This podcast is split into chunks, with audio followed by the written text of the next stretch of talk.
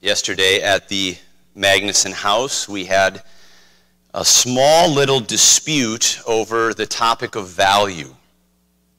The subject was a grill, a two-burner gr- gas grill that we had, we've had for several years. Um, our neighbor two houses down had a an estate sale, and we're selling something like a fifteen hundred dollars, fifteen, uh, uh, what, fifteen hundred dollars grill for about fifty bucks. So we took it, and then we had a leftover one, and you don't need two grills, and we didn't need a second grill, and so we were thinking about how best to get rid of it. And Tabitha said, you know, you just gotta, we're just, we're just gonna give it away. Just gonna put it out on the curb and say free. I'm saying, I mean, come on, this is, This is a two-burner grill. It's been great. It's a really good brand, a good manufacturer. We've gotten a lot of use out of it. It's terrific. No, we got to sell it for something. And so Tabitha pulls up the secondary market for gas grills. Tell your friend, it didn't look great. It didn't look great on the on the secondary market. And she said, see, look at this one. This is going for like nothing. And I say, okay, fine, fine. Tabitha's usually right, and so I said, fine, and I'm just kind of protesting though, right? I mean, we're just not getting value out of this thing. We could be selling this, I don't know, for a hundred bucks or something. And so sure enough, Lars and I truck it out to the driveway, and we leave it out there with a big free sign. It's still there this morning. I'm sure if it said hundred bucks on it, it would be gone, right? It would have been gone already, but no. No, and, but do you know, you, you want to know what's worse? To add insult to injury is that someone took the cover for the grill.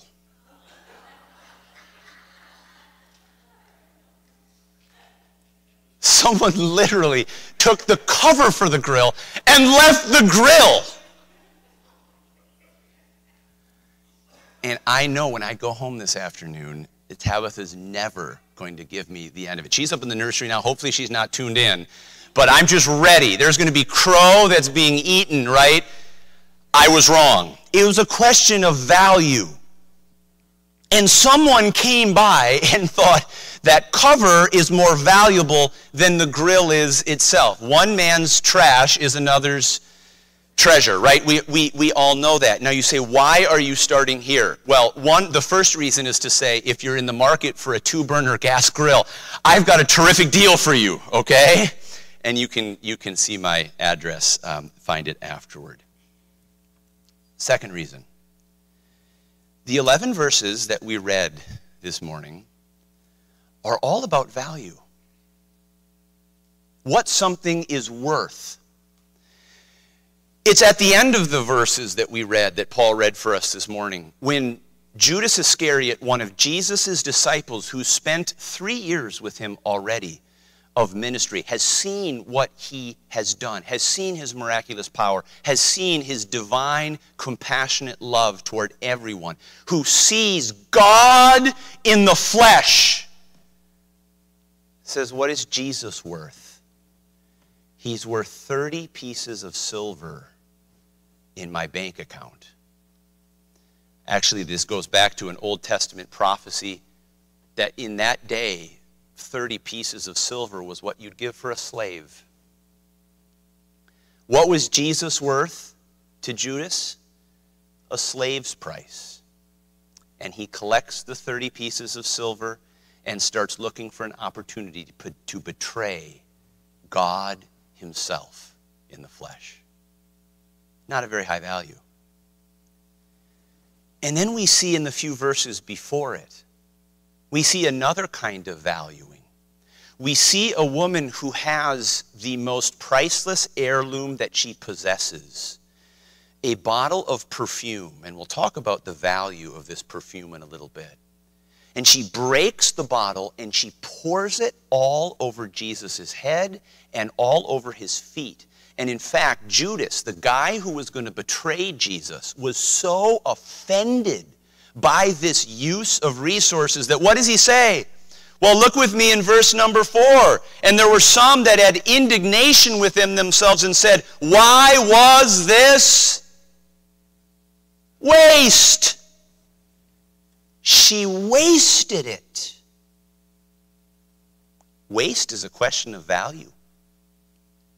Do you know when you throw something in the trash, you're saying, this has no value to me or to anyone else anymore. You don't waste things you throw in the trash. They have no value. Did I waste the value of my gas grill by putting it out in the curb? No, it clearly does not have enough value where someone wants to take it for free. It is not a waste when it has no value. And by contrast, when it has extraordinary value, and it is given to something that you don't perceive as having a value that is significant enough to receive it, you say, why'd you waste it? You see, this is all about value.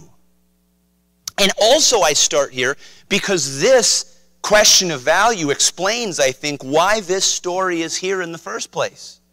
I'll let you compare the two passages and do some homework on your own. But maybe you noticed when Paul was reading that John chapter twelve says six days before the Passover, Jesus came to Bethany and this happened.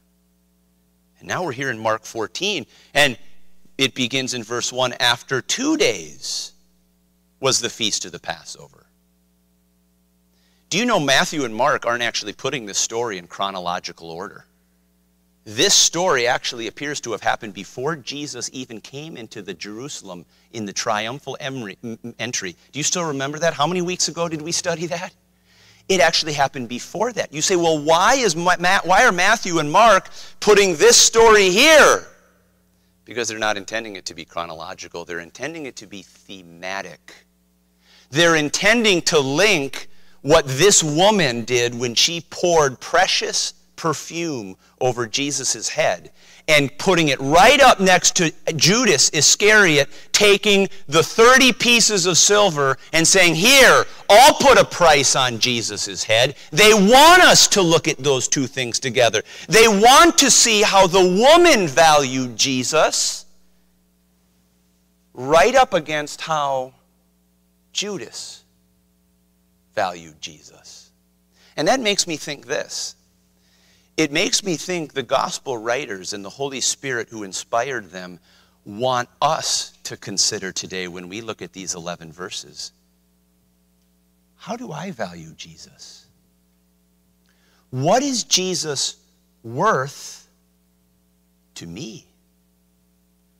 And am I living my life in such a way that would cause people who put no value on Jesus to look at my life and say, what a waste. What a waste for you to live for Jesus. What a waste for you to love Jesus. You are wasting your life. Friend, to a person who loves Jesus, that kind of question like this woman received should be an incredible compliment. That the value I place on Jesus of Nazareth is so high that others around me who don't find him that valuable say, what a waste. The title of the message this morning is simply this: what is Jesus worth? What is Jesus worth? And I hope when we answer that question for ourselves today, we will look at our own life and our own acts of service and devotion toward Jesus and answer the question for ourselves, what is Jesus worth to me? Let's start first of all by what I'm going to call the extravagant act, the act of this woman that is at the center of this story. Now, just for context, you look with me at verse number one of chapter fourteen. We'll cover these two verses, Lord willing, next week. But I just want us to give a, a flavor of these things. After two days was the feast of the Passover. That is to say, in two days, the Passover feast would be occurring. And of unleavened bread. These were two separate feasts. We'll learn about this a little bit more next week. But really, there would be a Passover feast where they would have the Passover meal, celebrating what God did in bringing his people of Israel out of Egypt, the bondage of slavery that's recorded in the book of Exodus. And then there would be a seven-day feast of unleavened bread immediately after the Passover, when they would only eat unleavened bread in order to celebrate God's deliverance. So there was the feast of Passover falling on a day, and then there was a seven-day feast of this unleavened bread. Mark is just giving us this background for those of us who aren't very familiar with Jewish culture and religion. And the chief priests and the scribes sought how they might take him by craft. That's by trickery.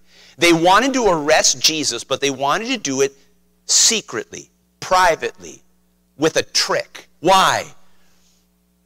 Why? They wanted to take him and put him to death, but they said, not on the feast day, lest there be an uproar of the people. Again, we'll learn a little more about this next week.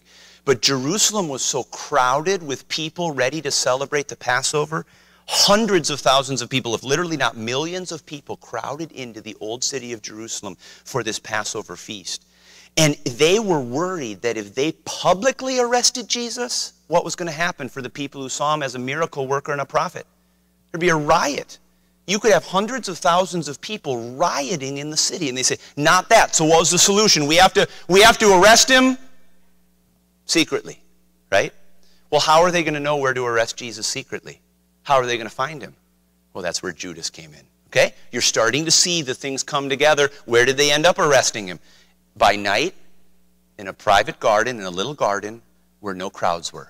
You see everything coming together? We'll talk about this more as we work through this chapter together. Well, so now we're going to go back in time. Again, this is not chronological. It's thematic. We're just, Mark is going to bring in this story here of Jesus only a, a few days prior. And in verse three, he says, and being in Bethany in the house of Simon the leper. Now, where was Bethany? Bethany was about two miles southeast of Jerusalem.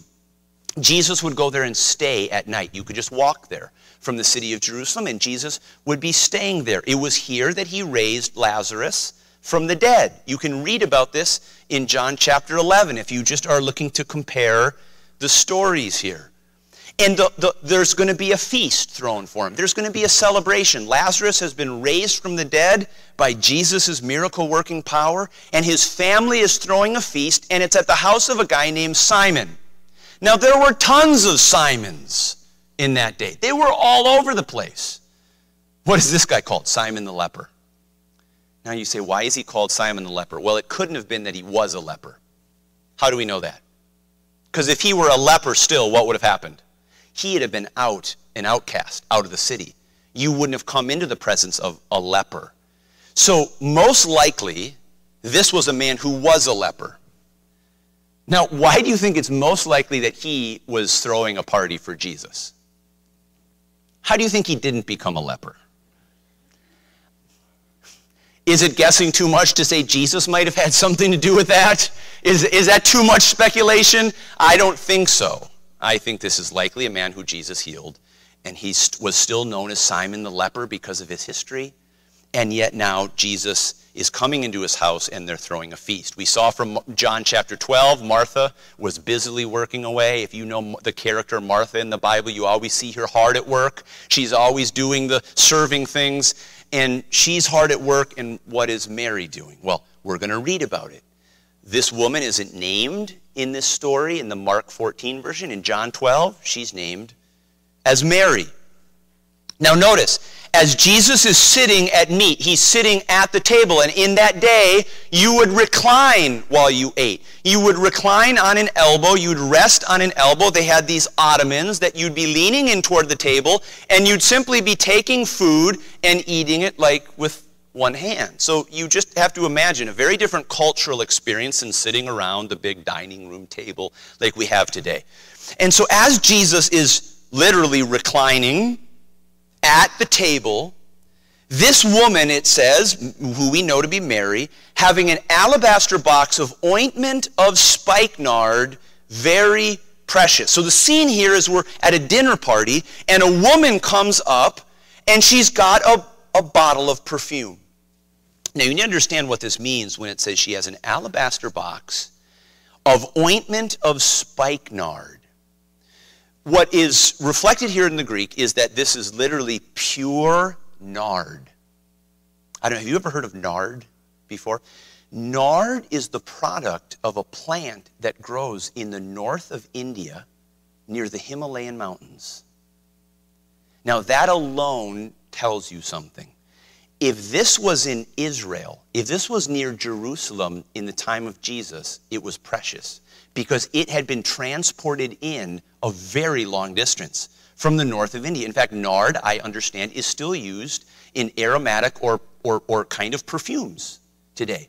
It's a very fragrant oil that was an extraordinarily expensive perfume. And it was in an alabaster box. Imagine some kind of bottle, maybe with a long kind of decorative neck that was on it that clearly could be broken.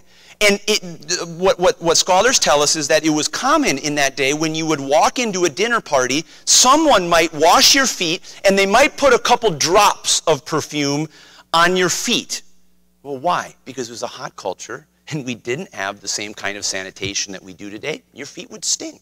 And so you'd come into a dinner party and you'd be reclining with your feet up. Let's make sure those puppies are clean, okay? Let's make sure they smell okay. And so you walk into the house and you put a couple drops of perfume, okay? That's the culture. This woman greets Jesus.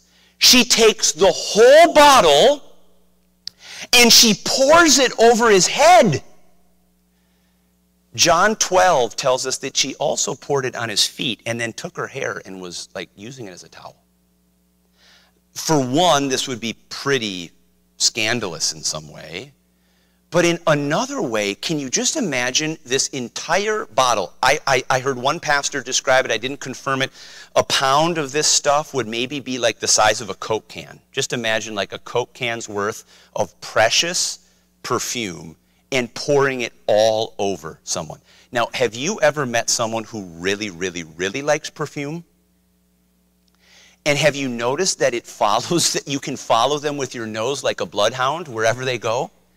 Uh, I, I, I, I, this is this is bad, but there, I, I used to have a coworker, and she was she was from the South, and she wore a lot of perfume, and you literally could tell wherever she had been. It was like you'd get in the elevator, and you're like, "Yep." She was here not too long ago. It was very, very pungent. Can you imagine the smell that would have immediately permeated the house? John twelve says it filled the house. Like literally that overwhelming smell of an entire bottle of perfume getting poured over someone's head. I mean, literally people would have been walking away from that dinner party and the smell would have still been on them. They would have walked into their house and someone would have been saying, uh, where were you? Well, let me tell you what Mary did. Okay, so that's the idea. She pours a whole bottle of perfume like a Coke can over Jesus' head and over his feet. But here's the thing that really is, is remarkable about this. What, what it said here, and Judas is the one who, who tells us the value of this perfume. Mark says it was very precious. And what Ju- Judas says is that it might have been sold for more than three hundred pence or denarii. Now, what are denarii? Denarii was just the common coin, the common Roman coin of the day. And when you worked an ordinary day of wages, you got one of those coins. It was just like the minimum wage for a day's work. Now, what's the minimum wage around here? It, it keeps on going up. Some places it's fifteen dollars an hour, and some places it's considerably less. I just want you to imagine three hundred days worth of money. Now, put that into our terms today. What would someone who's working at the minimum wage make if they worked nearly an entire year? twenty thousand dollars, twenty-five thousand dollars, maybe thirty thousand dollars? Okay, now, now you've got the idea. I want you to imagine you having a bottle of perfume that is worth about twenty-five thousand dollars. And Jesus comes over to your house, and you don't just put a couple drops on him. I can see us doing that, right? Sure, Jesus, I'm going to take what's most precious to me and I'm going to make sure I put some of it on you. No, she breaks the entire bottle. So that means she can never use it again. It's gone. She breaks the bottle. And then she pours the entire thing over his head and over his feet. twenty-five thousand dollars. Again, if you're just talking about our money, gone. Now, there's one more thing. You say, okay, well, maybe she was super rich. Okay, maybe money just wasn't a big thing for her.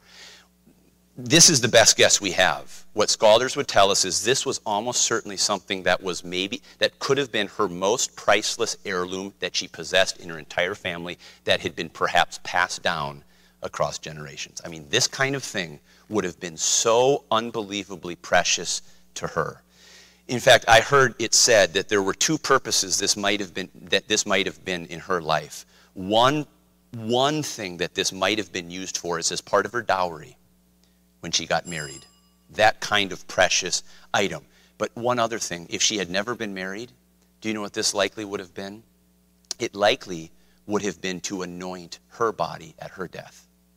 This might have been the priceless perfume that would have been used to care for her at her death as kind of the embalming and grieving process. She is taking what is most precious to her and pouring it in one act on the head of Jesus.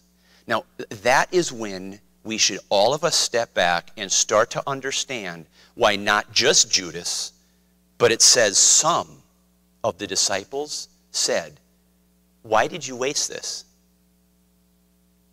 Right? Don't, don't miss why they're saying that. Because let's be honest, you and I might have said that.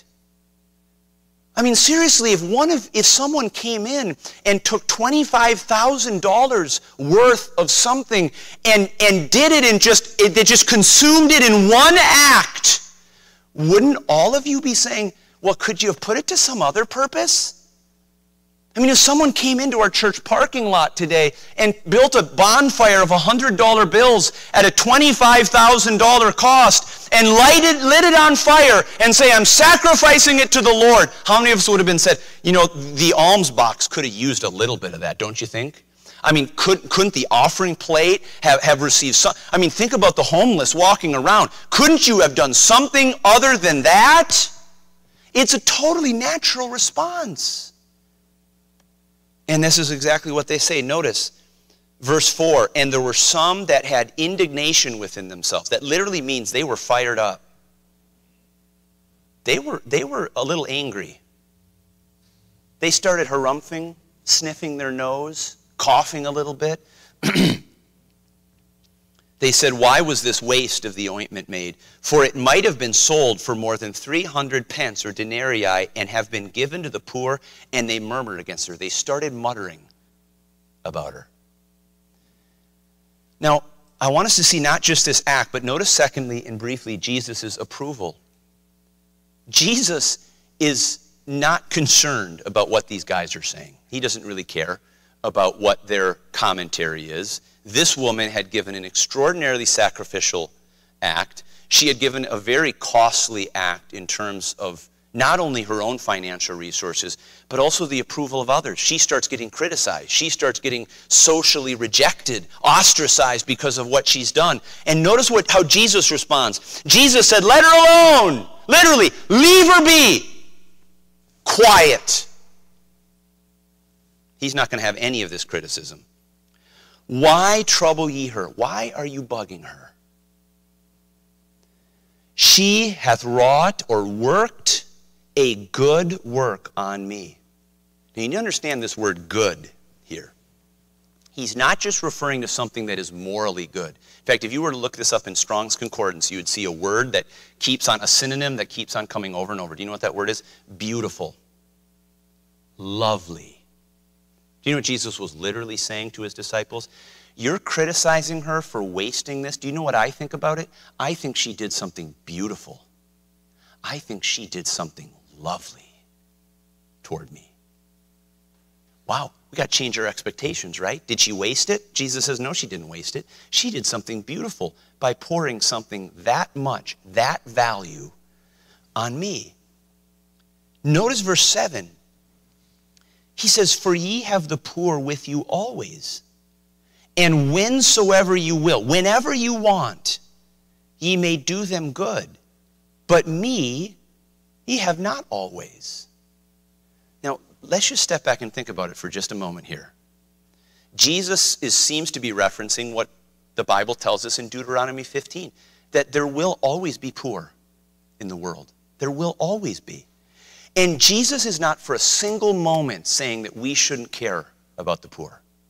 It is one of the fundamental biblical and moral obligations of any Christian to be concerned about caring for those who are, who, who are poor, who are impoverished. In fact, listen to what Deuteronomy fifteen actually says. Verse eleven says, for the poor shall never cease out of the land. Therefore I command thee. That's God's command. He's the one talking. I command thee, saying, thou shalt open thine hand wide unto thy brother, to thy poor, and to thy needy in thy land. I don't want you being stingy. I don't want you having a tight fist over your own money. I want you being generous to the people who are poor. So do not listen to Jesus' words here to say, you don't need to con- be concerned about the poor. They're always going to be around. That's not what he's talking about. Jesus came to give himself, in particular to the poor, to those who were societally rejected, who were on the outskirts of society. That's not what he's saying. What is he saying? He's making a simple point. For this woman, it was now or it was never. This dear woman, Mary, he's saying, she, ha- she will have many more opportunities to give to the poor. And I want that. You disciples, you will have many more opportunities to give to the poor generously like God wants. But me, I'm not going to be here much longer. In fact, in how many days was Jesus going to die? Two. He was at the end of his earthly life. She is not going to have me always around to express her love for me like this. Leave her alone. She did something beautiful when she sacrificed this for me. Jesus is correcting their thinking. He's correcting them not to, to abandon the poor. No, because this was really just a pretext for, for Judas in the first place. Do you think Judas cared about the poor? No, do you know what John chapter twelve tells us? He, Judas said, why not the poor? Why not give it to the poor? Not because he cared about the poor, but if you'll, you can go look at it in your own time. Because he held the bag. He held their money supply. He was their treasurer. And he was a thief. Do you know why he wanted that? He would have loved it if that woman had gone and sold it for twenty-five thousand dollars and come and given it to Jesus in the bag. Why? Because then he could have gotten what he wanted out of that bag. He was a thief. He didn't care about the poor, and Jesus knew it. Jesus was nonetheless correcting the criticisms of her. Now notice what this is. Notice verse eight. He says, she hath done what she could. Oh man, there's a whole sermon. I actually preached a whole sermon on this verse, on that phrase once. And I just want to say this. Whatever you can do, that's what Jesus expects. He doesn't expect more than you can do. She's done what she could. What she could, what did she have? She had an alabaster box of ointment. That's what she could do. Don't compare yourself to what other people are doing. Focus on what God wants you to do, what you can do, and then do that. And you'll get Jesus' commendation. Okay, that's another sermon. You can go find that online. She had done what she could. She is come aforehand or beforehand to anoint my body to the burying. Jesus knew what she was doing. Now, many commentators look at this and they say, she couldn't possibly have known that she was anointing Jesus' body for his death. I don't know, friends. It seems like that's exactly what Jesus says. She is come to do that. I think that even though these disciples were so thick-headed when Jesus told them he was going to die, she wasn't. She knew he was going to die. And her heart of love said, I'm going to do whatever I can to show Jesus how much I love him before he dies. And she took what might have been used, what might have been poured over her lifeless body one day as an act of memory for her. And she said, no, there's someone far more precious to me to give this entirely to. And she poured it over him. You see why Jesus said that was beautiful. That was lovely what she did. She is come to specially recognize my death, my impending death, out of her love for me. Now notice what Jesus said. Verily I say unto you, verse nine, truly, I want you guys to get this. Wheresoever this gospel shall be preached throughout the whole world, this also that she hath done shall be spoken of for a memorial of her. There's some tombstones that if you were to go into this city and into this state, you would find memorials dating back hundreds of years for great people who have died. Great statues have been built as memorials. Can you imagine this memorial? That two thousand years later, we are still speaking of this woman and what she did? How many hundreds of millions of Christians, whenever you came to them and you said, you remember that woman in that alabaster box? You said, I, I remember. Yeah, let me tell you the story of what she did. Literally, she is one of the most famous people who ever lived, who ever lived. And Jesus said exactly that. Wherever this gospel is preached throughout the entire world, what she did, this beautiful thing that she did, is going to be held up as a memorial to remember her. Now, you might just let that slip past for one moment or go over your head and say, oh, that's cool, that's nice, that's a memorial. But I want you to focus in on something very important that Jesus said. He said that wherever this gospel shall be preached. Now, why did he say that? Wherever this gospel is preached. Friends, Mark one begins by saying this is the beginning of the gospel of Jesus Christ. What have we learned the gospel is in the, Mark, in the book of Mark? What's at the heart of the gospel? The heart of the gospel is that there is a kingdom of God in which the King himself, Jesus, has come to reign. And he invites you to come into his kingdom by believing in him and receiving the forgiveness of your sins and everlasting life with him. He says, wherever this gospel of this kingdom is going to be preached, you're going to remember her with it. Now, this is where I want to pause and ask why. What is the connection between what this woman did and the gospel of the kingdom that is being preached across the entire world? What's the connection? Thirdly, let's look as we close here at what I'm going to call an assessment. An assessment. What was this woman's value that she placed on Jesus? Well, you can say, well, that's easy. She placed whatever the monetary value of that alabaster box was. Yes, she did. But she did it in a different way. It's not like she came and wrote a check and put it in the offering plate. She, she, in that sense, she abandoned it. She literally, in that sense, wasted it. She took all of it and poured it on his head. It was an extravagant act of love. She was saying to Jesus, you are more precious than what is most precious to me. Do you hear that? You are more precious to me than what is most precious to me. And she did it because she knew that he would die, that he would be buried, that he in a short period of time would be departing, and she gave it to him as a sacrifice. The value she placed on him was very simple. You are more precious to me than anything else I have. No wonder it was beautiful. We hear stories about this in our secular culture. I've told you the story before about the man in Minnesota who had a, a father, who was a father of children, and his child went off and fell off a bridge into a river. And without a second thought, he jumped over the bridge into the river, rescued his boy, and died in the process. You say, that means that boy was un- it was inestimably precious to him. He was willing to give what was most precious to himself, his own life, to save his little boy. Yes, that boy was precious to him. And we say, yes, indeed. That's what's going on here. This woman is testifying how precious Jesus is to her. And notice how her value of Jesus connects into the gospel. Wasn't it so interesting that Judas was the one who was saying, you should have gone and given it to the poor?